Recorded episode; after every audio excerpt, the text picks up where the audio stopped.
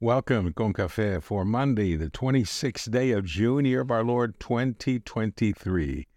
So glad you could join us. I pray this bring a blessing to your life and help you in your walk with the Lord Jesus Christ. I'm Pastor Eladio Valverde. So glad you're with us right now. Whatever time of day it is, enjoy it. Make time for prayer, make time to listen to God as you pray. We're looking at Matthew chapter 10, verses 40 to 42, just three short verses. And this is from the New International Version of the Bible. These three short verses have a lot to say, and I pray they have a lot to teach, and a lot with which we can be blessed and with which we can bless others. Are you ready to hear God's word? I am. Super long text Get ready, put on your seatbelts. Verse 40.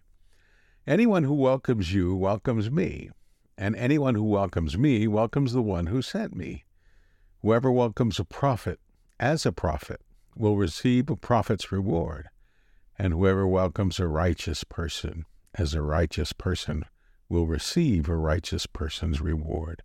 And if anyone gives even a cup of cold water to one of these little ones who is my disciple, Truly I tell you, that person will certainly not lose their reward. This, dear friends, is the word of God for the people of God, we say, Gracias a Dios. Thanks be to God. Visitors versus guests. Yes, we've had this discussion before. The people you who come unexpected are visitors, and those are the ones who usually drive us to hide behind the sofa and turn off the lights in hopes that they leave soon, while guests are those whom we invited to come or whose visits are never shunned. The doors for guests are flung wide open. You and I, you and I have been in both camps. For some, we are visitors, and for others, we are guests.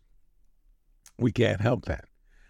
The more important question is how do we welcome visitors or guests? How does your church welcome those who are not normally in your midst? Hospitality is very important, for through it we convey either love or indifference, or we can make an impact that will bless a person beyond expectation. I've shared how a classmate invited me to eat when I had no money, as my scholarship was late, didn't have a thing to eat in the room. His invitation was beyond expectation beyond a blessing. What I hadn't yet shared was a time another classmate who, when visiting, was preparing a meal and then rudely said, Are you just going to sit and watch me eat? I got the hint and left. Hospitality was important to Jesus, for in this passage he is speaking and how sacred it is.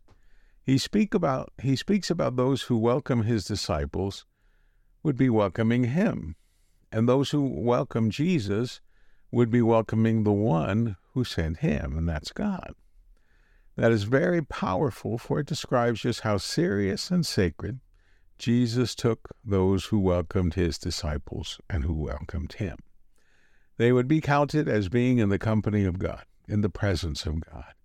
And as he continues, Jesus says those who welcome a prophet for being a prophet will be rewarded with a prophet's reward, meaning that the faithfulness of those prophets who were called by God and served as God directed would be welcomed into the presence of heaven, just like the prophets. Likewise, those who welcome a righteous person receive the same reward as that righteous person will receive. Again, that reward is entrance into God's rest and life eternal in God's presence. And those who share a cup of cold water to one of his disciples and followers would also never lose that reward for having blessed those who believed in him. Everything we do that blesses others, hear this, brings a blessing to us. While this return blessing may not come immediately or even in this lifetime, but it still belongs to us, nonetheless, forevermore.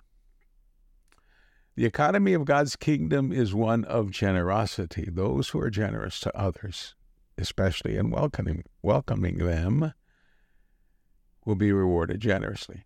Jesus is saying we should hold nothing back, and that which we share should be that which brings the fullness of life to others. Now, the economy of God's runs on the foundation of love, for it is those who love others are blessed by having that kind of giving love in their hearts, and their reward will be awesome. We should note that Jesus does not say that we help only those like us or those whom we favor, but we help everyone who is in need. We welcome everyone who is in our midst. The thirsty were among those whom Jesus considered needy, for Jesus knew that no one should be thirsty. In his declaration on the judgment of the nations that we will read in Matthew chapter 5, also declared our need to help the hungry, the naked, the sick, the thirsty, and the imprisoned. Nowhere does Jesus say, help only those who believe and act and look and sound like you. The economy of God's kingdom also runs on the notion that all people matter and count to God. You matter very much to God. This was for all of you. Your neighbor also matters equally as much as you. Yet some do not yet know this, and it will take you and me the effort to win them for God. Let's pray. Loving God, we are thankful you have invited us to live in your kingdom. Help me be a responsible and loving member of this new place, loving and welcoming all people. Forgive us for having made distinctions in the past over who should be here with us and who should not. Help us grow your kingdom.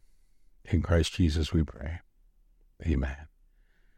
Dear friend, have a great and blessed day in the Lord. Thank you for joining us. I pray this has brought a blessing to you. If it has, click the subscribe button, the notification button, the like button, whatever buttons are there. Press it. Let people know you're a part of this very important ministry. Here's your call to action welcome all people to your life. All people. Receive my blessings of joy and peace. I'm Pastor Eladio Valverde. Please know that I thank God for you and I love you. May the Lord bless you and keep you. Amen.